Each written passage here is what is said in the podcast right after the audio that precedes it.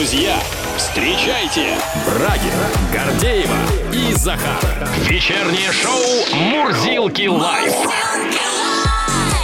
Здесь и сейчас на Авторадио. Ох, всем доброго вечерочка, вечерочечка! Здравствуй, Опа-па. страна. Ну, привет всем. Баян? Баян нужен, да, срочно? Хочется порвать. Иногда хочется. Это шоу «Мурзилки Live» на волнах Авторадио. Лучшее средство от бесполезного стояния в пробках. Группа Виксити. Музыку, будьте любезны.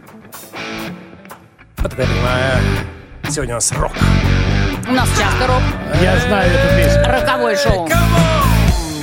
Да, друзья, мы настоящие мастера спорта по отбору новостей, поэтому у нас отборные новости, потому что, судя по тем новостным лентам, действительно вам рассказать, ну, особо вот так вот нечего, но мы изыскиваем, как говорится, резервы Стараемся. и пытаемся вытащить самое интересное, все самое вкусное и полезное, конечно же. Вот, допустим, неназванная компания искала человека, который готов поехать на юг Испании и 40 часов в неделю тестировать водные горки. а, Ой, Захар? а чё ж я не узнал как об тебе, этом, а? а? Вот. А зарплата? 128 тысяч рублей. Каждому. Рублей на наши деньги. На наши деньги 128 тысяч. А, какой рублей? А как-то испанская компания платит рубли? Ну, перевели, перевел. естественно, конечно. То, то есть то, Захар, то, что ты делаешь обычно бесплатно совершенно Нет, во время отпуска. причем за свои деньги. За свои А, деньги. еще раз повторите условия. Тестировать э, 8 часов в день, да? 40 часов в неделю, Ну, питание, восемь- проживание включены, образование неважно, нужно лишь пройти медосмотр. Напитки. Обязанности специалиста оценивать качество, удобство и безопасность горок, а также вызываемый ими адреналин. Я! Е! Я! Вперед! Опять я. Цементный завод. Я! Ну а пока давайте начнем шоу Мурзилки Live. У нас тоже хватает адреналина, хватает всяческих экстримов, гостей, новостей и всего прочего. Ну а также песен, конечно же, в эфире, в том числе и в нашем исполнении. Это и есть экстрим. Итак, группа Big City, Брагин, Гордеева, Захар, до 9 вместе с вами. Мы начинаем. Начинаем.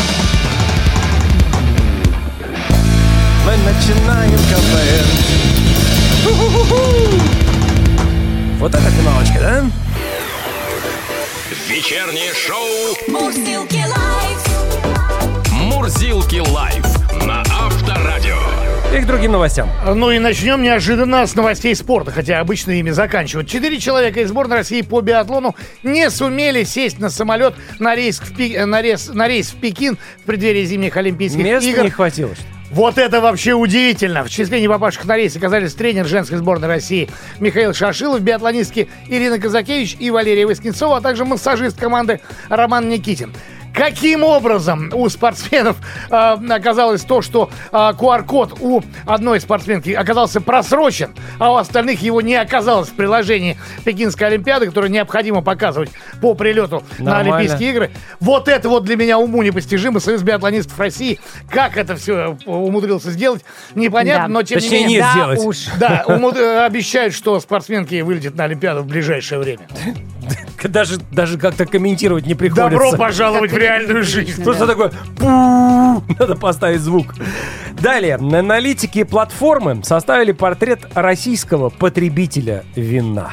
Оказалось, что напитком в основном интересуются, между прочим, женщины в возрасте от 30 до 50 лет. Гордеева. Платформа уточнила, что интерес к алкоголю в интернете не относится к числу импульсивных или спонтанных, является вообще стабильным 19% в долгосрочном периоде. Вообще споры о влиянии умеренного количества алкоголя на организм, особенно женский, не утихают давно. Конечно. Сторонники ЗОЖ выступают категорически против даже малых количества такого допинга. С другой стороны, замечают оппоненты, вино входит в знаменитую среднеземноморскую диету, а мы ведь, как известно, живем в Средиземноморье, и нам Да. эта И диета диету-то соблюдаю. нравится. И любим мы Средиземноморье. Вернемся к этому важному, между прочим, вопросу чуть позже. Так, ну теперь уже менее смешно. Трагедия в Забайкалье, где бродячие собаки загрызли ребенка, всколыхнула и общество, и власти, и активистов разного толка. Уже несколько дней проблема обсуждается на самых разных уровнях. Притом понятно, что последние трагедии далеко не единственные. О проблеме трубят годами, но ВОЗ и ныне там. Из свежих сообщений. Мэрия Магадана ввела режим ЧС в городе. Об этом сообщает официальный сайт муниципалитета. Цитата. «В связи с повышенной активностью животных без владельцев, учитывая увеличение обращений граждан по фактам скопления стай безнадзорных собак собак на территории Магадана и сложившуюся критически опасную обстановку для жизни и здоровья населения, было принято решение ввести с 27 января режим чрезвычайной ситуации с установлением местного уровня реагирования, сообщает мэрия Магадана. Ну, комментарии излишни, с одной стороны, с другой все-таки поговорить нужно. Да, у нас сегодня следующие вопросы к вам, поскольку тема действительно серьезная. Сталкивались ли вы с проблемой бродячих собак? Вот как считаете вообще, каким образом нужно решать этот вопрос? Плюс семь девятьсот пятнадцать четыре пять девять двадцать двадцать. Это WhatsApp, Viber, SMS. Вечернее шоу Мурзилки лайф. «Мурзилки лайф» на Авторадио. Друзья, но прежде чем мы погрузимся в социальные весьма болезненные вопросы, связанные с главной темой сегодняшнего нашего шоу, отвлечемся на кино. Тем более у нас в студии уже появилась великолепная гостья Юлия Аук, актриса и режиссер театра и кино, сценарист, клипмейкер. Юлия, добрый вечер. Добрый Специально вечер. Для вас звучит эта Звучит музыка. это классная музыка, позвольте пригласить на танец. А- Отсылка к одному из эпизодов фильма, про который мы будем говорить. Невероятно пластичную, способную просто к каким-то очень смелым перевоплощениям Юлию Аук вы все знаете по работе в таких фильмах, как «Овсянки», «Ученик», «Враги», «Интимные места». Любите, конечно же, за роли в сериалах «Екатерина», где прекрасная Елизавета в исполнении Юли. «Соседи», многие-многие другие. Обладательница престижных кинонаград и театральных премий сегодня к нам пришла с премьерой. А, Юль, в российский прокат вышла картина «Сдохнуть нужно, чтобы вы приехали». Об этой работе мы и поговорим. Ну и названица, Да. честно говоря. А мне да, нравится. Да, да, да. Ну, цепляет, безусловно, сразу.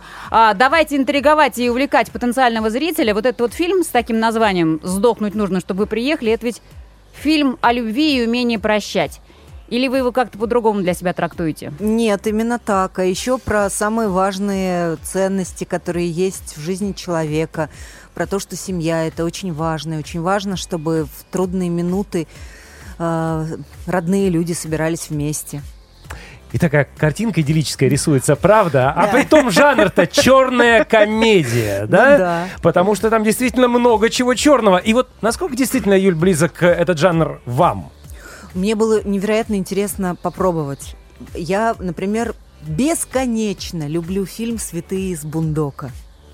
Так. Я просто его очень люблю, а это тоже черная комедия. И когда мне прислали сценарий, и я его прочитала, ну я имею в виду этого Сдохнуть. фильма. Мгм. Кстати, он назывался «Семья».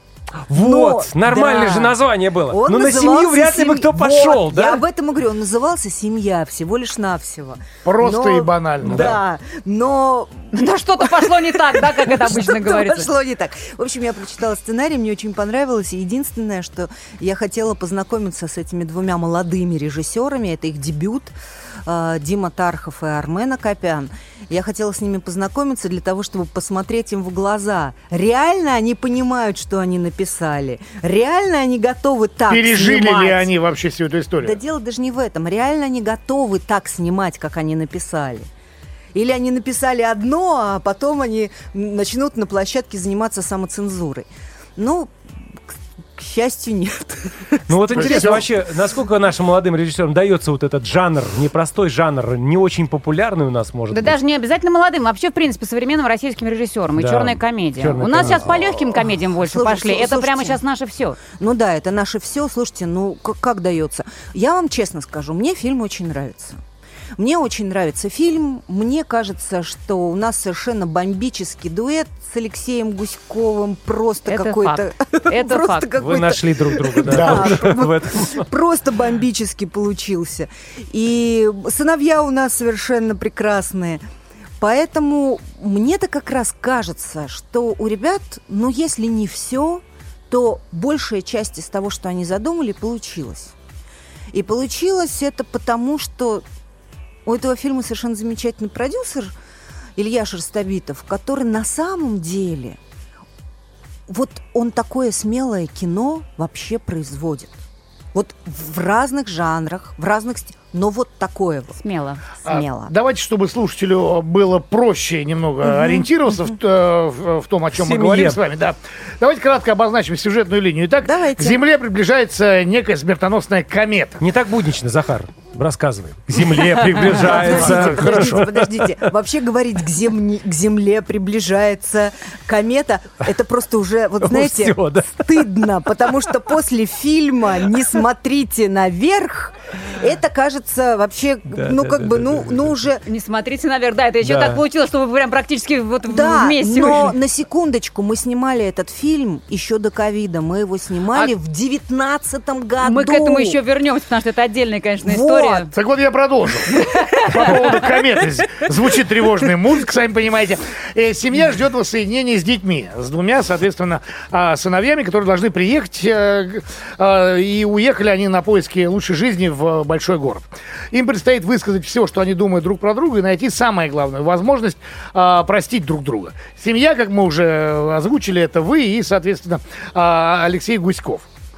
Все И так? двое сыновей, да. Ну, и двое сыновей, конечно, которые тоже будут высказывать. Вот как раз сдохнуть нужно, чтобы вы приехали. Это именно вот про- это- им Ну, это Это- фраза Гуськова. Да, это фраза Гуськова, он говорит, адресована сыновьям, потому что много лет они не появлялись, там писали какие-то смс, еще что-то, но они не, не появлялись и не приезжали. И вот именно э, апокалипсис, несущаяся к Земле комета и э, возможность в какие-то считанные там часы умереть, вообще погибнуть, э, сподвигает сыновей приехать все-таки к своим То есть родителям. вопрос о наличии военно-космических сил даже не стоит. Захар, это фантастика. Э, А, Слушайте, извините. нет, это не фантастика. Я подождите, просто... подождите, подождите. Вы не смотрели, не смотрите наверх? Уж смотрели, смотрели, не смотрите наверх. И мы смотрели, э, сдохнуть нужно. Да. Вот я просто к тому, что действительно, когда звучит вот эта фраза э, «к Земле приближается комета», если даже не отсылать это вот там, не смотрите наверх, э, то в любом случае, вот, ну вот мы посмотрели, да, э, фильм, э, кому-то другим рассказываешь, там, значит, что, там комета приближается. Ну, конечно, конечно, еще Брюсу Уиллиса там не хватало. То есть вызывает сразу первую такую реакцию. Но вот в этом-то фильме, на самом деле, сдохнуть нужно, чтобы вы приехали. Здесь ведь комета это вообще вторичная. Да, вто- Абсолютно конечно, вторичная. Здесь все вторично. внутри человека, здесь все внутри семьи. Э, Конечно, вторично. Тут э, смысл в том, что комета это, это может быть комета, а может быть вирус, а может быть все что угодно. Это некие э, экстремальные, очень опасные обстоятельства, которые обостряют все, что есть в человеке. И у одного обостряется все самое хорошее, а у другого все самое плохое. И вот именно это важно, потому что когда тебе говорят, у тебя осталось 100 часов, все, через 100 часов тебя больше не будет. Вот как ты проживешь эти 100 часов? Вот. Знаете, мне кажется, мы сейчас последние два года так живем в таких Ну, обстоятельствах. ну, Это когда начинали ну. картину, было невероятно, а сейчас-то, ну, господи, Ну. еще только комета нам не хватало сейчас, Да да, с неба, Юль, чтобы да. прилетело. Ну вот мы уже сказали как раз по поводу того, что Армен Акопян и Дмитрий Тархов, это их, в общем-то, дебют, Дебют. в полном метре. Да. И вот они, значит, вам делают предложение. Во-первых, мне интересно, как они вам просто это рассказали, что вам нужно будет сыграть, да? Вот э, как, как они вам описывали, что это за фильм? Ведь, наверное, до того, как вам дали сценарий, все-таки хоть как... Нет, сначала сценарий. А, то есть вот вы сразу погрузились. Вообще все было очень буднично и очень так просто. Э, Сценарий прислали моему агенту. Мгм. Агент прислала мне. Я прочитала и говорю, Тань, э, мне очень нравится. Это очень смешно. Но я хочу посмотреть в глаза этим режиссерам. Вот я посмотрю и тогда пойму, вообще это то, о чем я думаю или нет. Я пришла, и оказалось, значит, передо мной сидели два армянина очень красивых и один русский мальчик, Дима Тархов.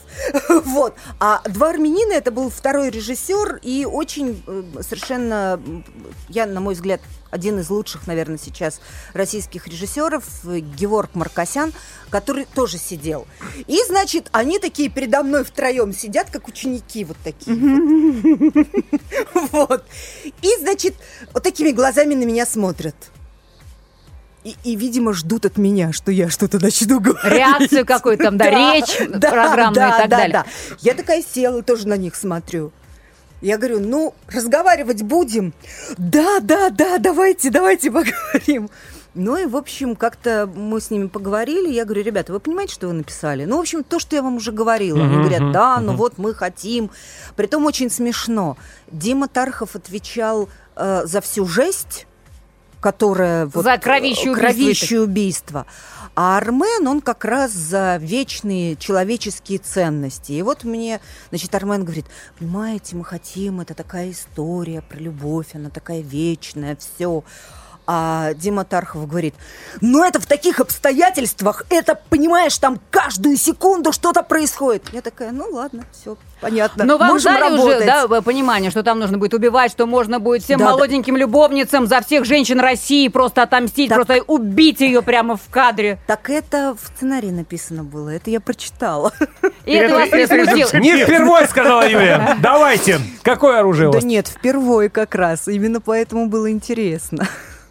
Вы знаете, что картину тоже окрестили как э, Тарантино в соцреализме? Нет, не знала. Вот это вот знаете. уже такая подпольная визитка Тарантино в соцреализме. Отлично. Да, в фильме-то огромное количество крови, убийства сплошные, Ну и, да. и которые происходят буквально чуть ли не на каждом Каждую шагу секунду, походя, что называется. И... А трупы так походя относят в детскую. Да, в детскую. Ну, скажите, детей, подростков и особо чувствительных натур э, не зовем в кинотеатры? Ну, де- Там же, наверное... Детей, ну, там- наверное, нет. детей нет. Э, Там есть ограничения, конечно. Вот, детей нет. А особо чувствительных, мне кажется, там ничего особо такого чувствительного нету. Господи, там правда после как- того, что мы видели на экранах уже. Ну, я, после я- «Игры престолов». Ну Это я, же- ну, я об этом и говорю. Там, там, там такая прекрасная грань, в этом во всем есть. э, Там, э, там, там нет смакования вот этими убийствами. Там э, рассказывается история, движется вперед, а мимоходом... А Да. трупы уносятся в Да, и в детскую. детскую. Да, в детскую относится в детскую. Юлия Аук у нас здесь в гостях. Говорим про фильм «Сдохнуть нужно, чтобы вы приехали». Ненадолго прервемся. Авторадио. Сделай громче. «Сдохнуть нужно, чтобы вы приехали» так называется черная комедия, которая выходит в прокат, вернее, уже вышла в прокат в России. Очень рекомендуем а, посмотреть этот фильм. А сейчас его обсуждаем вместе с исполнительницей главной роли а, Юлией Аук. Юль, есть две версии фильма с цензурой и без. Это я уже о лексике, о нецензурной лексике. Я смотрела запиканную версию, но понятно, что все понятно, да, что хотят говорить герои и что они, и как они высказываются. Насколько я в курсе, вы против того, чтобы мат э, в кино и в театре запрещался и истреблялся. Да, я против. Я считаю, что это часть великого русского языка, и, бывают такие истории, которые невозможно, ну, это неестественно будет рассказать, если мы хотим добиться достоверности. Если у нас абсолютно как бы отстраненный некий литературный прием, то да, конечно, можно обойтись без мата. Но если мы пытаемся добиться достоверности, если мы хотим показать максимальную правду, есть истории, которые нельзя рассказать без мата. И если, допустим, я смотрю фильм о войне, и я вижу, как интеллигентно и очень скажем так, корректно во время наступления или боя а, объясняются между собой люди, я не верю. Ну, извините, у меня... Я... Одним из моих учителей был э, родоначальник театра ДОК Михаил Угаров. Я не верю, когда люди так разговаривают. Мое чувство правды оскорблено и страдает. Вы по этому поводу так э, радуетесь э, бурному развитию стриминговых площадок, где можно позоровать э, и где можно в кадре показать и сказать все так, как хотелось изначально режиссеру и актерам? Безусловно, но, к сожалению, похоже, этому тоже приходит конец, потому что я знаю, что вроде как цензура добралась уже и до Ну, стриминговых площадок и уже... Пытаются, Да, да. да, да. Ну, пока еще не до конца, но уже пытаются. Меня ужасно это. Вот я правда говорю, мое чувство оскорбляет такое отношение к достоверности и к правде. Мы никогда в жизни не добьемся э, ну, скажем так, хорошего воспитания, запрещая. Ну, просвещение это вообще несколько другая вещь, это не запрет. Если люди, которые запрещают мат в театре и в кино, думают, что таким образом они оградят подрастающее поколение, то нет, не Утопия. оградят. Утопия, абсолютная, абсолютная утопия. Поэтому вот я всегда против э, лицемерия. Вот неправда.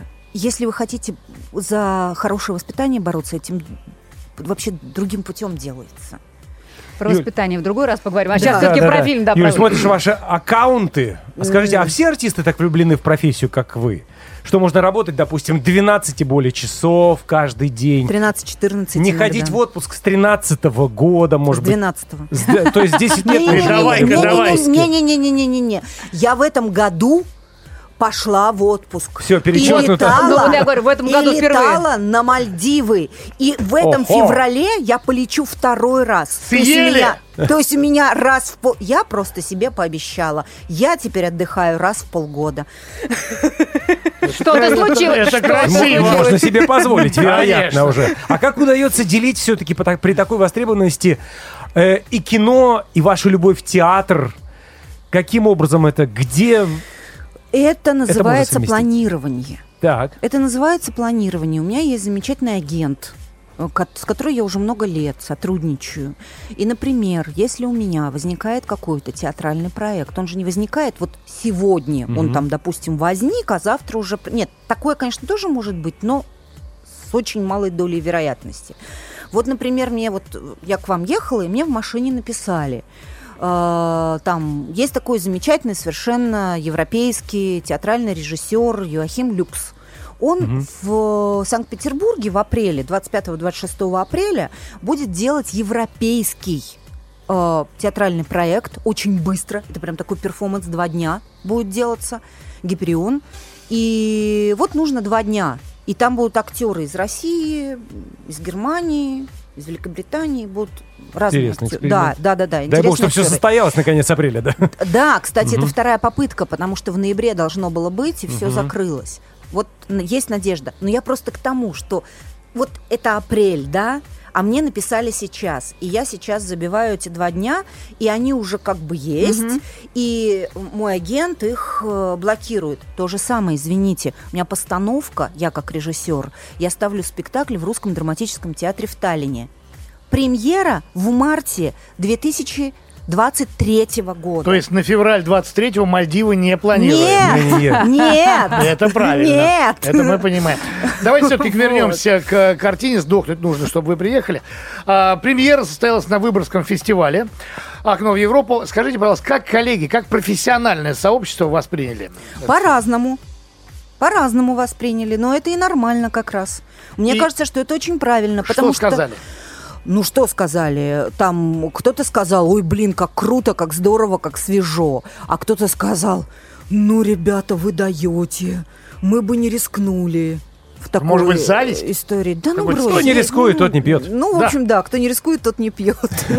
Вот- именно. Режиссер фильма Армен Акопян сказал, что в фильме единственное, что было выдумано, это комета. Все остальное безбашенное убийство. Вот такая жизнь, такой быт, такие отношения, это все абсолютная реальность. Но просто нам иногда стыдно в этом признаться.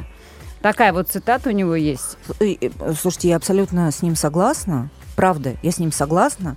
Потому что, да, это действительно... Вот я не знаю, я подписана на кучу телеграм-каналов, да? И у меня, например, есть э, такой телеграм-канал, как «Плохие новости» или «Топор 18+.» Зачем А вы вам искать да, вот же Не искать. читайте с утра на газет. Это не газеты. Вот, Я понимаю, Да, но- это не газеты. Но вот там в прямом эфире там подписчики присылают э, какие-то видео. То есть это даже не СМИ. Это просто собирается отовсюду э, всякая жесть, которая происходит. Я вас уверяю. У нас в фильме все вегетариански. По сравнению с этими телеграм-каналами, ну эстетское выражение. Вегетарианский, да. Ну, то есть любовь и ненависть живут в одной квартире. Ну, конечно.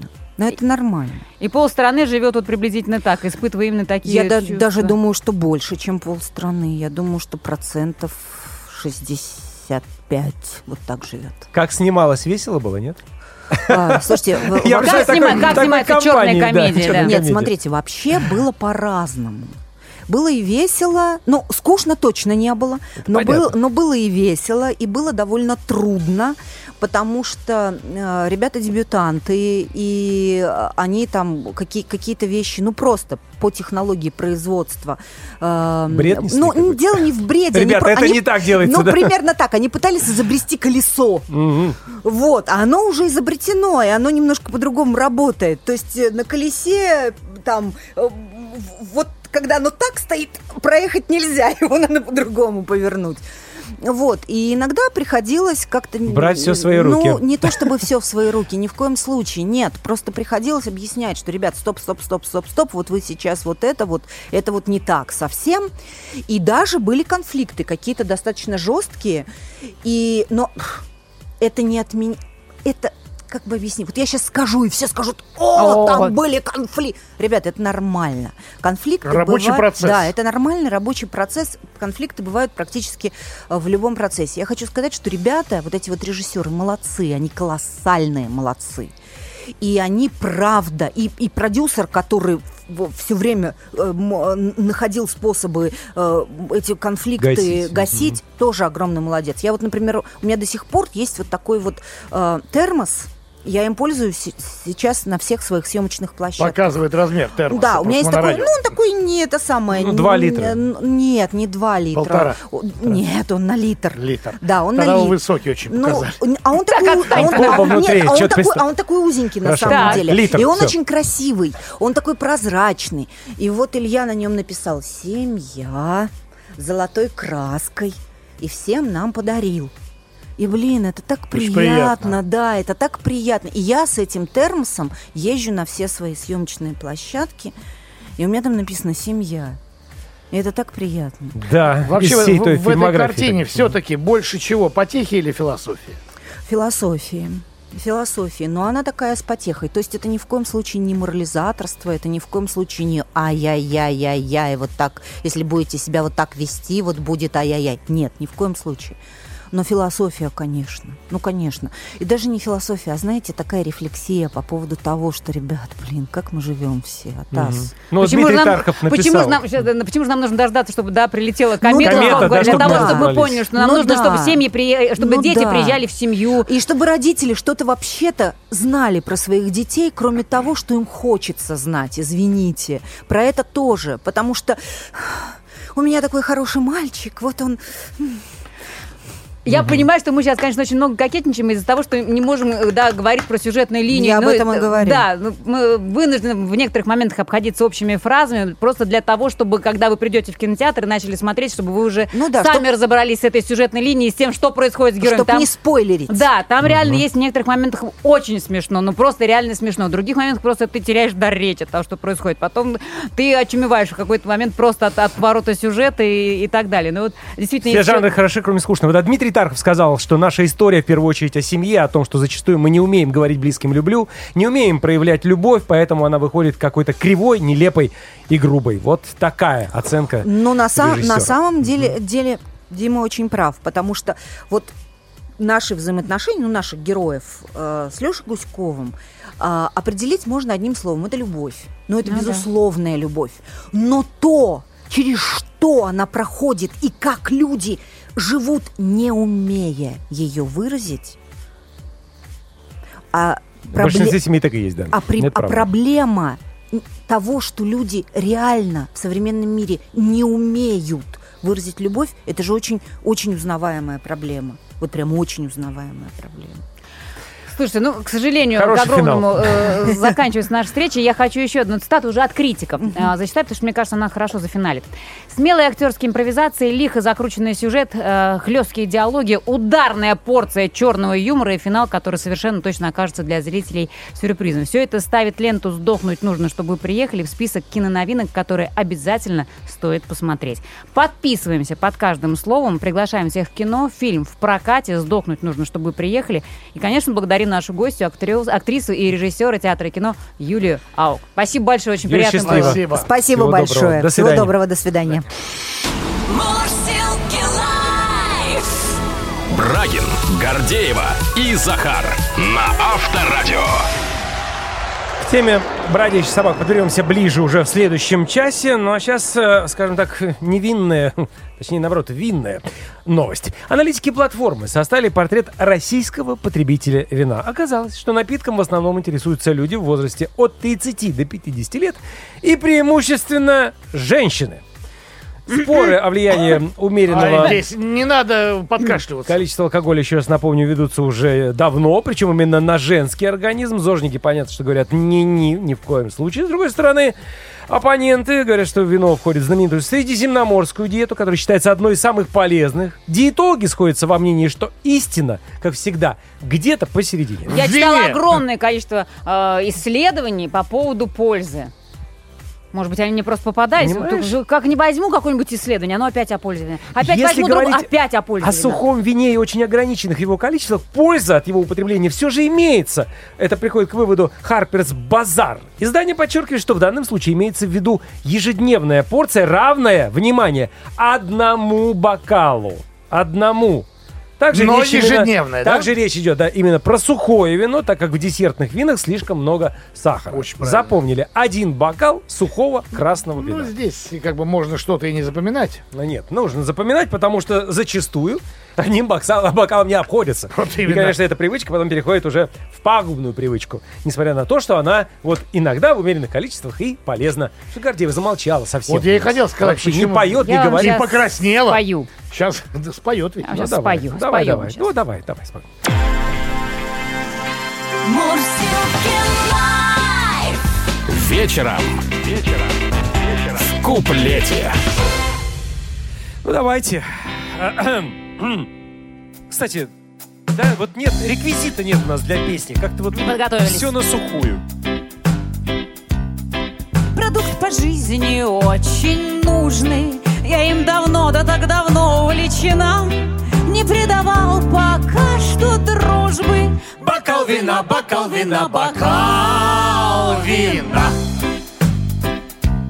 Ой, я вокруг любима всеми Ведь и милая под бокалом и умна Волшебный ключ к любой проблеме Бокал вина, бокал вина, бокал вина. А вот герой, любимец женщин Но чтобы стала вами вдруг увлечена Несите мне никак не меньше Бутыль вина, бутыль вина, бутыль вина. Скажем, захотите Полюбоваться на мой танец и вокал Тогда к бутылке прихватите Еще бокал, еще бокал, второй бокал. И даже средние у Мишки Послушав песенку веселую мою Поймут, что истина в винишке Давай налью, бокал налью, спою, налью. И для изысканной бомбины И для усатого гусара молодца мы написали текст невинный. Постойте, очень, очень даже винный. Да, но при этом легкий невинный. А ну-ка, эх! Бокал венца, бутыль венца, налей венца. Са! Эх, ох, ну, где же? все на сухое. Вечернее шоу Мурзилки лайф. Встречайте! Поющие ведущие Авторадио Брагин, Гордеева и Захар. Вечер. Добрый вечер еще раз Да, всем. здравствуйте, Привет, здравствуйте. привет. И вам, дорогие наши радиослушатели, и вам, дорогие наши питомцы, потому что, ну что, иногда и домашние наши скажем так, четвероногие друзья тоже слушают авторадио. Почему бы и нет? Музыку будьте любезны, э, господа музыканты. Про четвероногих друзей и не друзей сегодня говорил. Да, потому что проблема действительно назрела. Во многих городах мы видим, что это действительно очень большая проблема. Ну и, даже если брать большие города, как Москва, допустим, да, у нас, казалось бы, вроде бы это не так остро стоит. Но тем не менее, даже когда вот я занимаюсь пробежкой, когда мне навстречу бежит собака без намордника, все равно стрёмно. Хотя я понимаю, что вроде бы, ну, не должна быть это бродячая собака, да? Вот так вот бесхозная совершенно. Наверняка хозяин где-то здесь гуляет, но просто это вот так вот Слушай, иногда и даже хозяйские собаки, живущие в домах, и если невоспитанная, если хозяин ей не занимался так, как нужно, она тоже может представлять собой определенную угрозу. Может, может. Другое дело, что делать с такими собаками, которые представляют собой угрозу. Вот нам начали сейчас писать лайв-чат, очень много таких э, жестких предложений, мы их будем озвучивать. Понятно, что они тоже вызывают, э, ну, такие двоякие чувства, да, ну, то есть отстрел и все. Да, звучит жестоко. С другой стороны, когда ты понимаешь, да, что, что творят эти собаки, какие страшные случаи происходят, понимаешь, что меры да, действительно должны быть жесткими. С третьей стороны, знаешь, иногда под обстрел могут попасть совершенно собаки, сказать, так невинные, да, вот, ну, у меня в детстве была такая трагедия, мою собаку, к сожалению, вот так вот усыпили. Хотя она была дворовая собака, понятно, жила у нас в доме. Вот, ну этого тоже есть и в этом, да. да, проблема. В общем, Нет, очень, да. очень сложная, конечно, ситуация, очень сложная проблема, и уже много лет не могут ее решить в нашей стране. Вот сейчас вроде как опять все всколыхнулся очень сильно, и мы по этому поводу будем в течение этого всего часа говорить. Плюс 7 915 459 2020. Вы пишите свои мнения. Наше шоу «Мурзилки Live» продолжается до 9 вместе с вами. Брагин, Гордеева, Захар и группа Big City. Все, ребята, все.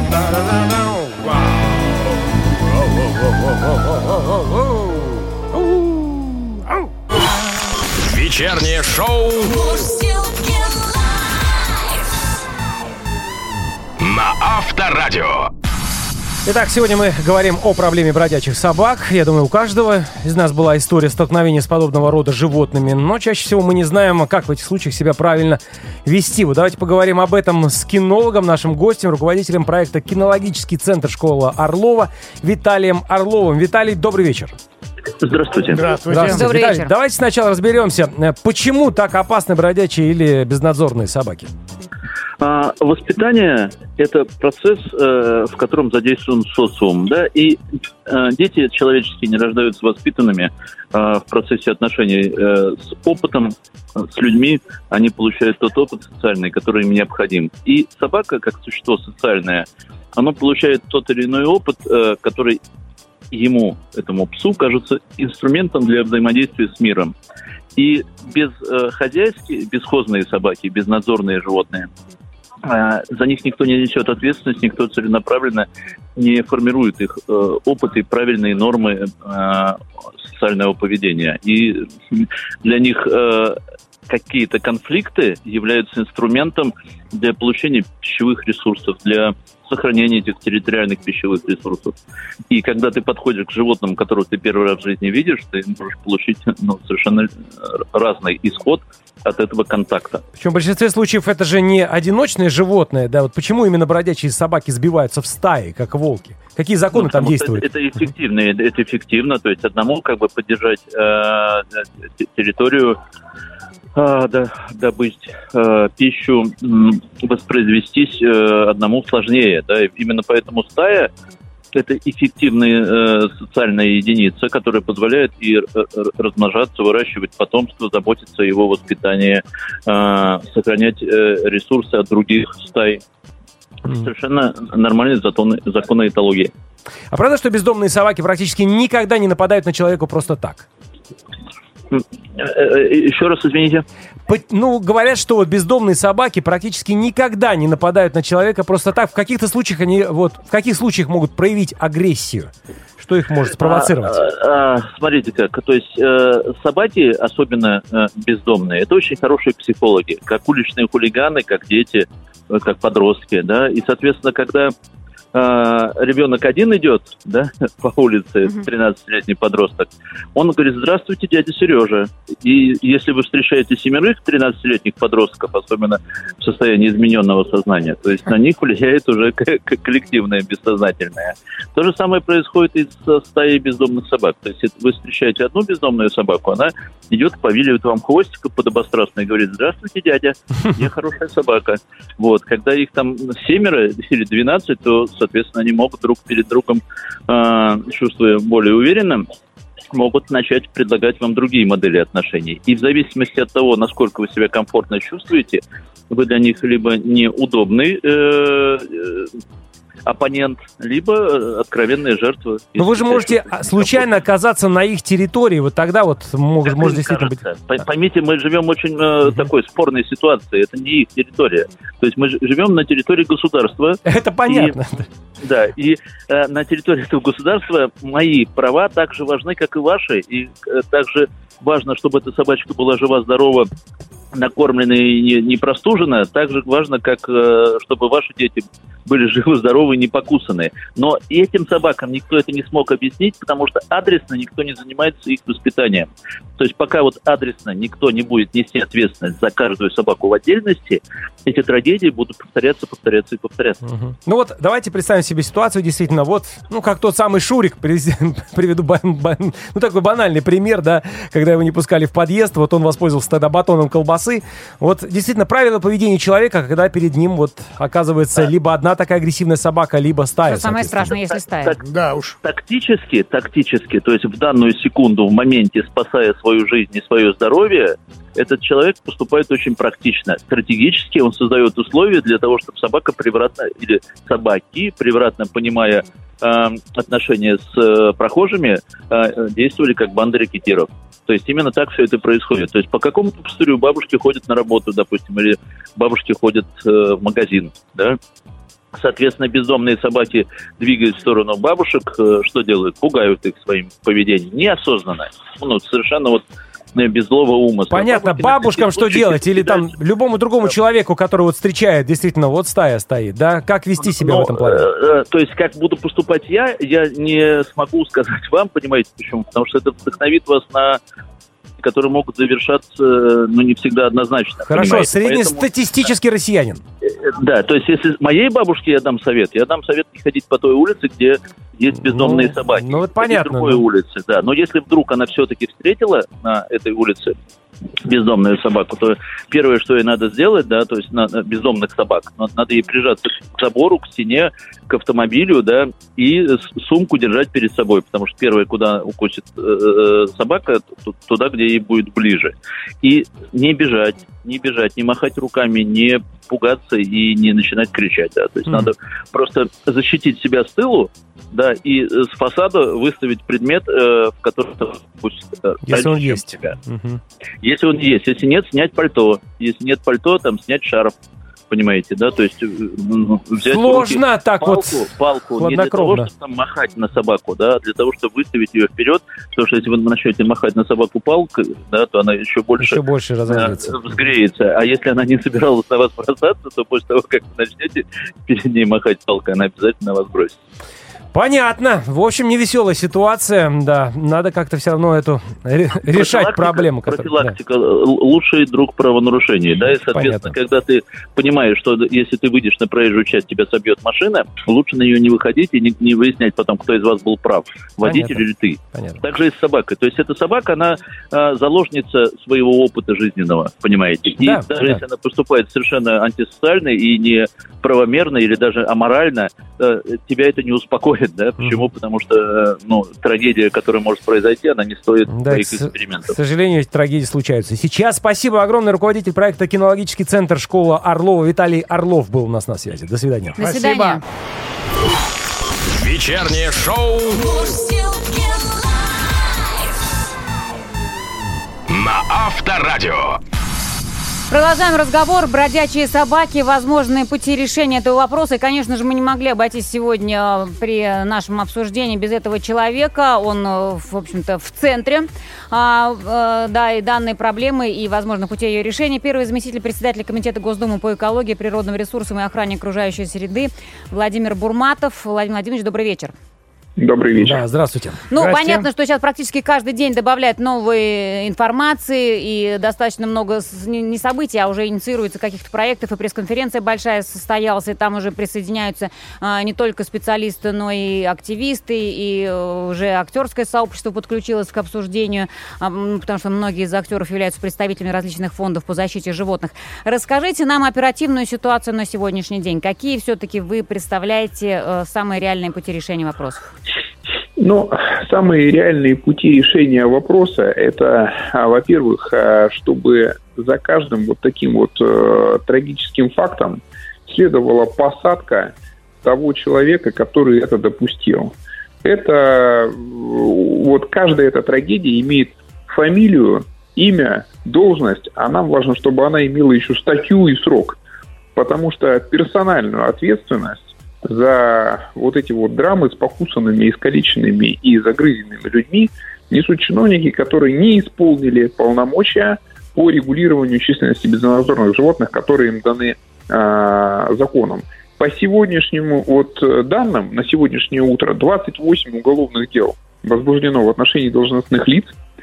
Э, эти дела сейчас на контроле э, в Следственном комитете находятся. Мы понимаем, что будут посадки. Может быть, после этого включится голова. Владимир Владимирович, а можно я сразу уточню? Это а, должностные лица какого уровня? Это э, либо главы муниципалитетов, либо вице-мэры. Ну, Потому что это муниципальное полномочие регулирования численности безнадзорных животных. Соответственно, ну, на них и ответственность. И на муниципальном бюджете лежит, соответственно, э, ну... э, Нет, бюджет это другая история. Бюджет, э, соответственно, субъект Российской Федерации, регион передает средства э, муниципалитету на э, э, эти на решение этих проблем. Я понимаю, простой вопрос. Это, ну, вопрос про то, что э, полномочия и ответственность у них есть, а есть ли у них деньги Да, на это? да. Значит, Потому что многие, многие, в том числе и представители, э, скажем так, более высокого ранга а, властные, апеллируют к тому, что денег просто не хватает на то, чтобы, например, тех же самых агрессивных собак, да, их возможно отловить, э, стерилизовать и потом опять э, выпустить, но они опять становятся безнадзорными и остаются такими же агрессивными. А постоянно их ну, содержать в питомниках просто нет на это средств, потому что количество этих собак бродячих огромное. Понятно, это мы слышим э, регулярно, только вот почему-то, когда приходишь в волонтерский приют, который создан там двумя девочками-волонтерами без копейки денег, и там содержится в два раза больше животных, чем в муниципальном, там в три раза а, лучше условия, чем в муниципальном приюте, и при этом они не получают ни копейки бюджетного финансирования, а получают только препоны от чиновников. И когда тебе сидит сытый зам главы города, при этом рассказывает, что он за 30 миллионов не может э, в год э, решить эту проблему, которую они решают вообще без единой копейки бюджетных средств, тогда возникает вопрос. А где это деньги, Зин? денег это, или компетенций? А, в этой сфере всегда процветало воровство. Если кому-то кажется, что собачки это там, знаете, э, вот там, не знаю, там, вот мусором кто-то занимается, вот собачками. И то, и другое очень коррупциогенные э, и э, емкие в этом смысле сферы. Потому что на убийствах животных э, лет 20 подряд распиливали 2 миллиарда рублей в год. Вы можете себе эту сумму просто представить? Колоссально. Чтобы вы понимали, за 2 миллиарда можно было 100 приютов ежегодно строить. Если бы хотя бы года три это бы ну, не разворовывалось, а шло на строительство приютов, мы бы сейчас с вами эту тему не обсуждали, ее бы не существовало. принципе, Потому что собаки содержались в приютах. Конечно, конечно. Ну, как вот в Москве, мы же здесь не найдем с вами во дворе бездомную собаку, а, потому что они содержатся в приютах. Всего 14, всего 14 приютов на самый крупный мегаполис нашей страны. Хватает для того, чтобы мы здесь, э, в Москве, про это не вспоминали. Но у меня в Челябинске, например, эта проблема еще недавно была крайне острой, и только вот в прошлом году э, эти приюты были построены, и сейчас эта проблема, слава богу, э, решается. Ну, то есть у нас есть регионы, вы поймите, есть бедные регионы, но которые решают эту проблему, исполняя э, закон. А есть богатые, но в которых э, гибнут люди, в которых проблемы и э, саботаж идет. Поэтому, если вот вернуться к тому, с чего вы начали, а что сейчас можно еще сделать? То есть, с одной стороны, безусловно, будет ужесточена ответственность для чиновников за несоблюдение этого закона. Потому что сейчас, а, да, мы, мы там посадим вот этих вот э, персонажей, но они сядут, когда трагедия уже произошла, в этом Ну проблема. да. Важно, чтобы ответственность наступала не когда беда случилась, а когда он свои полномочия не, не исполнил, когда он сорвал контракты, когда он их не заключил. Вот мы с вами говорим про Забайкалье. Э, Погибла девочка, 7 лет. Хотите секрет открою? Обслуживанием Забайкалья занимается компания, которая находится в Иркутской области. Вам как это вообще? Как из Иркутской Ну да. области можно Два регулировать по карте, да. безнадзорных животных в Забайкалье, там расстояние между селами 800 километров. Мгм. Ну как там могло не случиться этой трагедии? Ну кому в голову пришло отдавать деньги, большие деньги, иркутской компании, причем которой и в самой Иркутской области огромные вопросы, потому что они творят там сущие безобразия. А что Ну, вы это скажете же про Магадан, где объявлен режим ЧС в связи с безнадзорными собаками? Ну, и это про то же самое.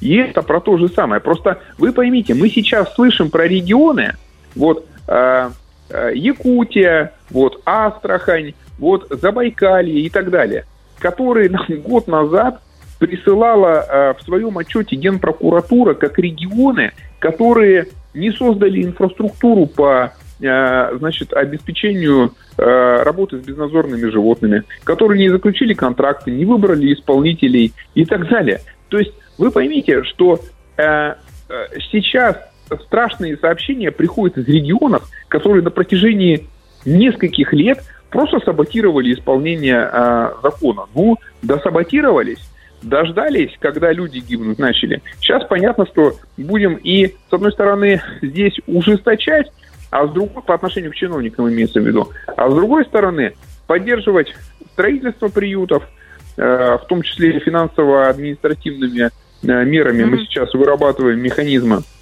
Значит, поддерживать волонтерские приюты.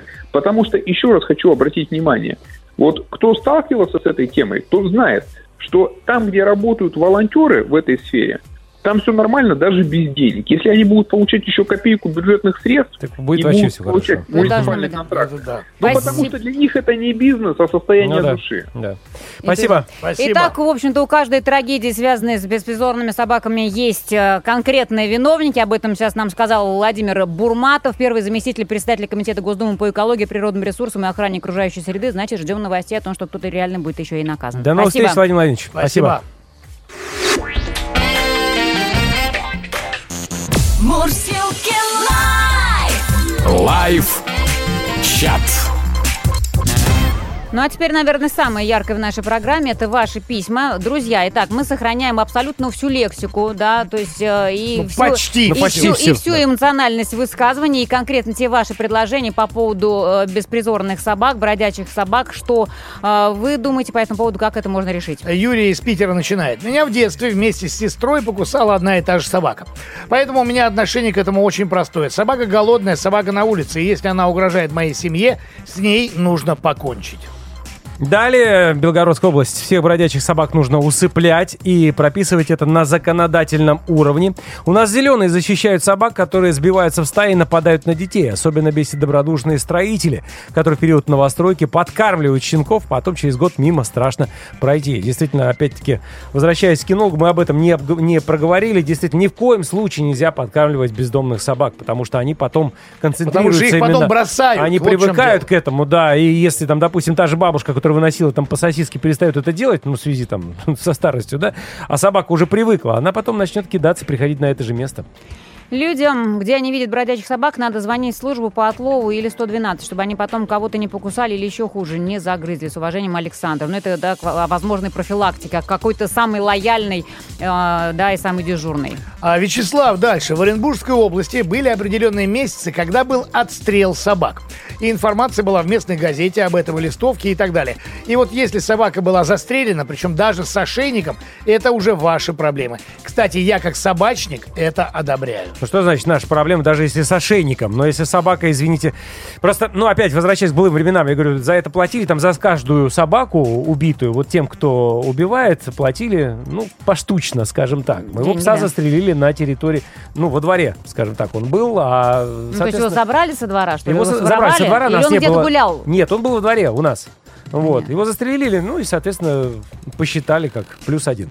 Дальше э, продолжаем. эм, в проблеме бродячих собак слабо слышится голос государства, так привыкшему к киванию на Запад. Там, э, там-то такой простой, этой острой проблемы нет. Нормальные приюты.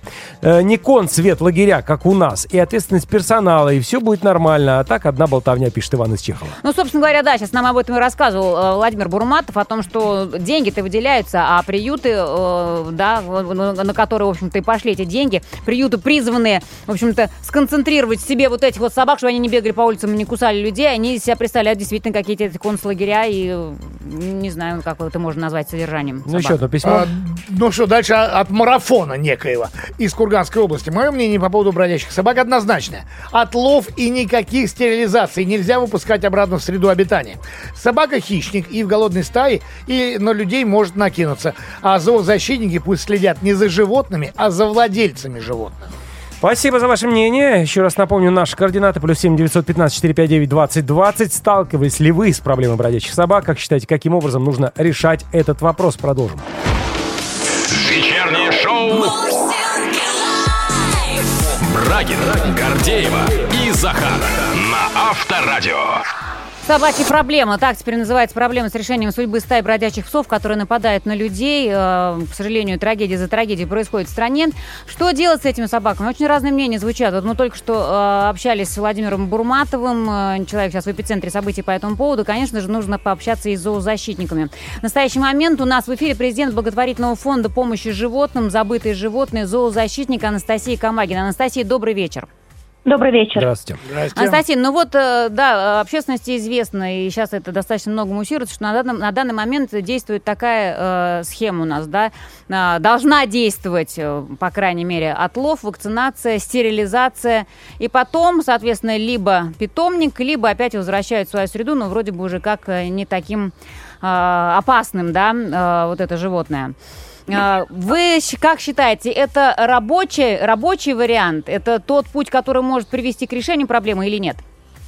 Смотрите, а, вот а, вы после разговора, я так понимаю, с Владимиром Бурматовым говорите, что возможно либо возврат в приюты, либо возврат, среду. точнее, либо определение в приюты, либо возврат да, на, на место обитания. Но дело в том, что по ныне действующему закону он как раз предусматривает только возврат места обитания. То есть депутат Бурматов несколько лукавит, скажем так. И я совершенно четко помню, что в то время, когда э, этот закон был еще на стадии законопроекта, депутат Бурматов с трибуны говорил, что никаких дополнительных а, финансовых вложений, никакого дополнительного финансирования этот закон не потребует.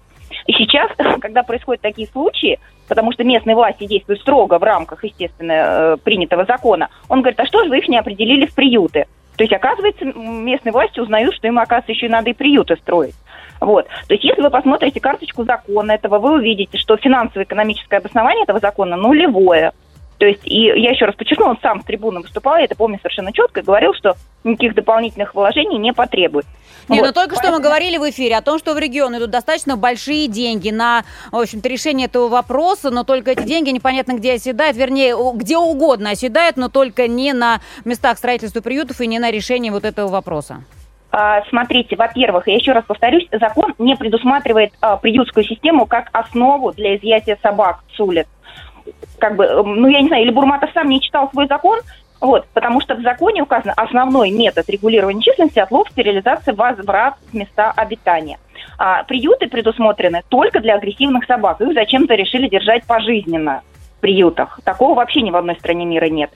А, то есть, и, соответственно, при системе, когда жив- э, собаки возвращаются на места обитания, а, во-первых, агрессивных собак в приюты, ну, тоже приюты не резиновые, их невозможно Ну да. напитывать бесконечно, понимаете? Вот. Во-вторых, у ну, местных властей, ну, реально нет денег. Это не Москва богатая, это там даже не Московская область.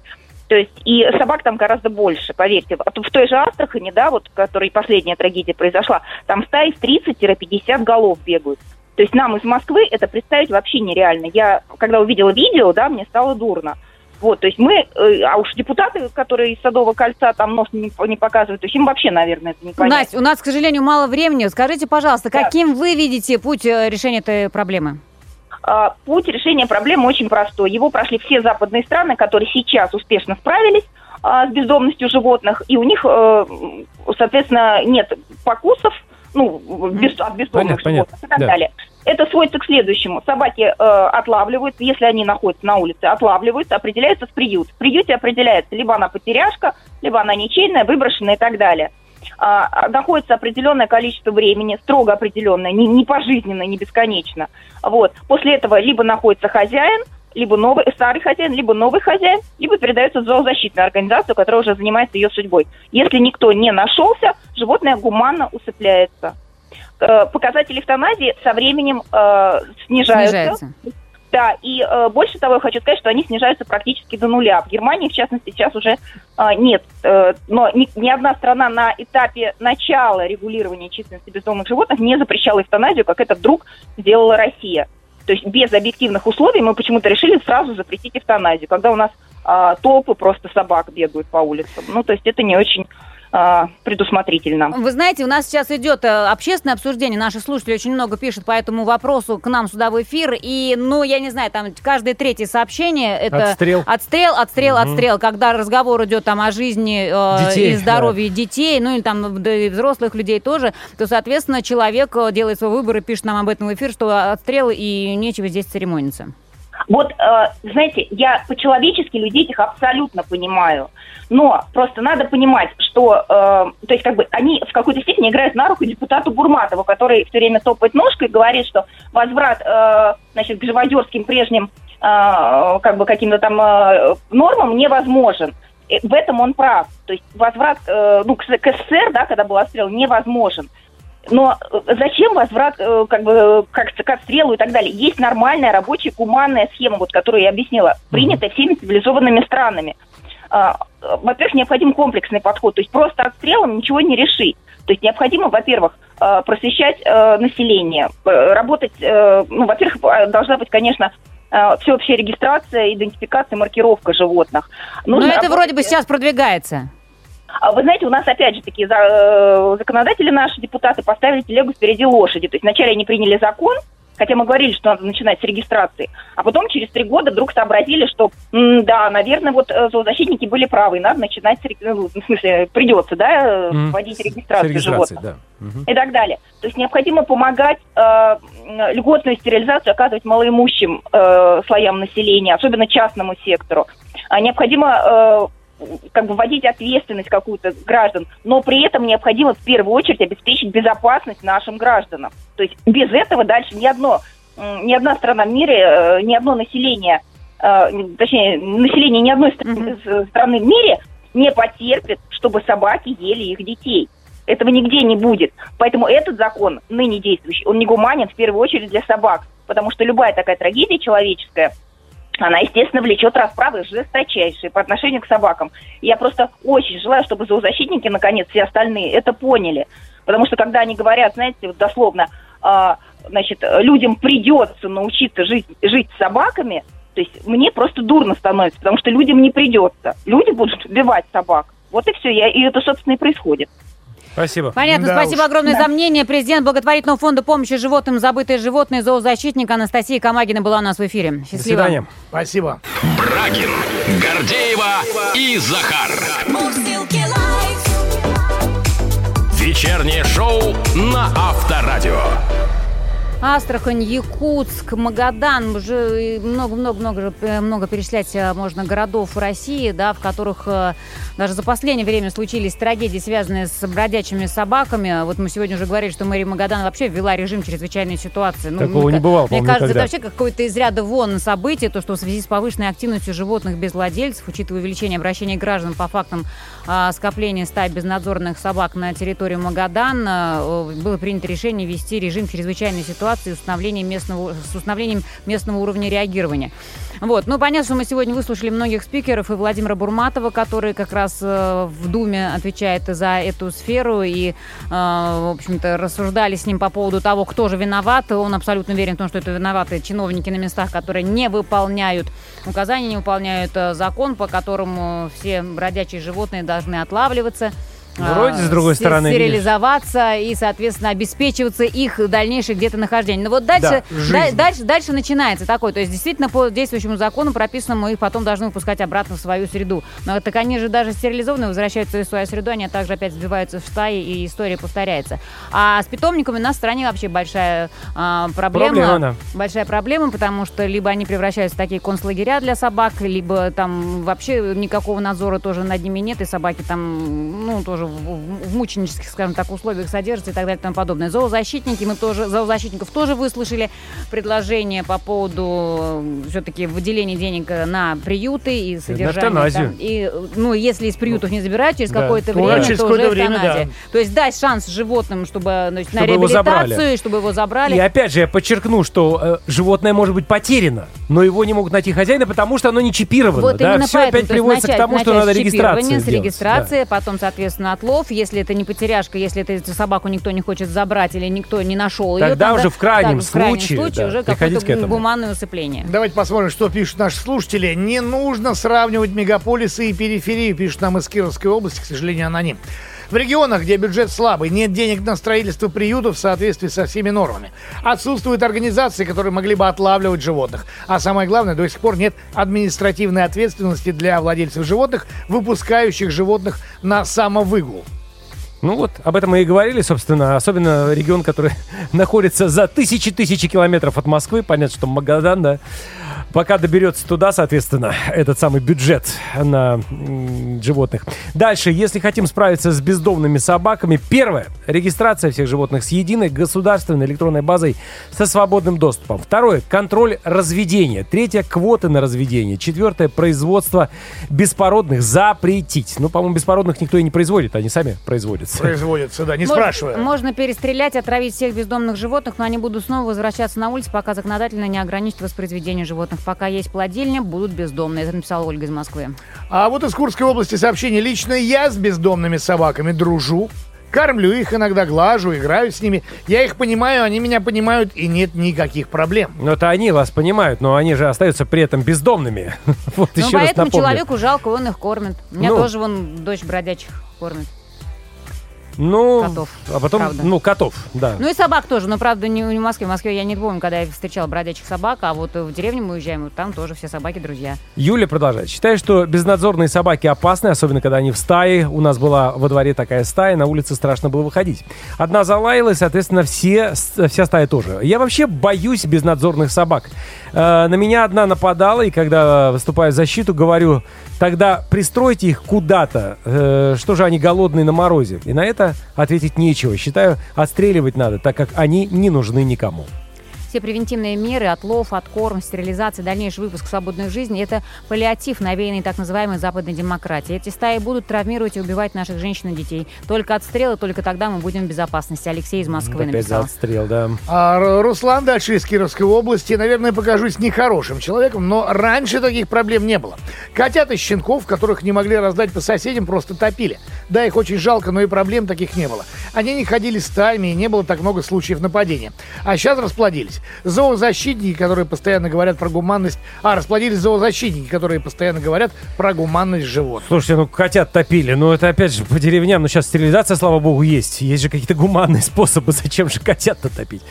Проблема бродячих собак везде. Вчера во Фрязево решил прогуляться, выйду с дома, столкнулся, э, выйдя из дома, столкнулся с проблемой на территории СНТ, бегают четыре больших собаки.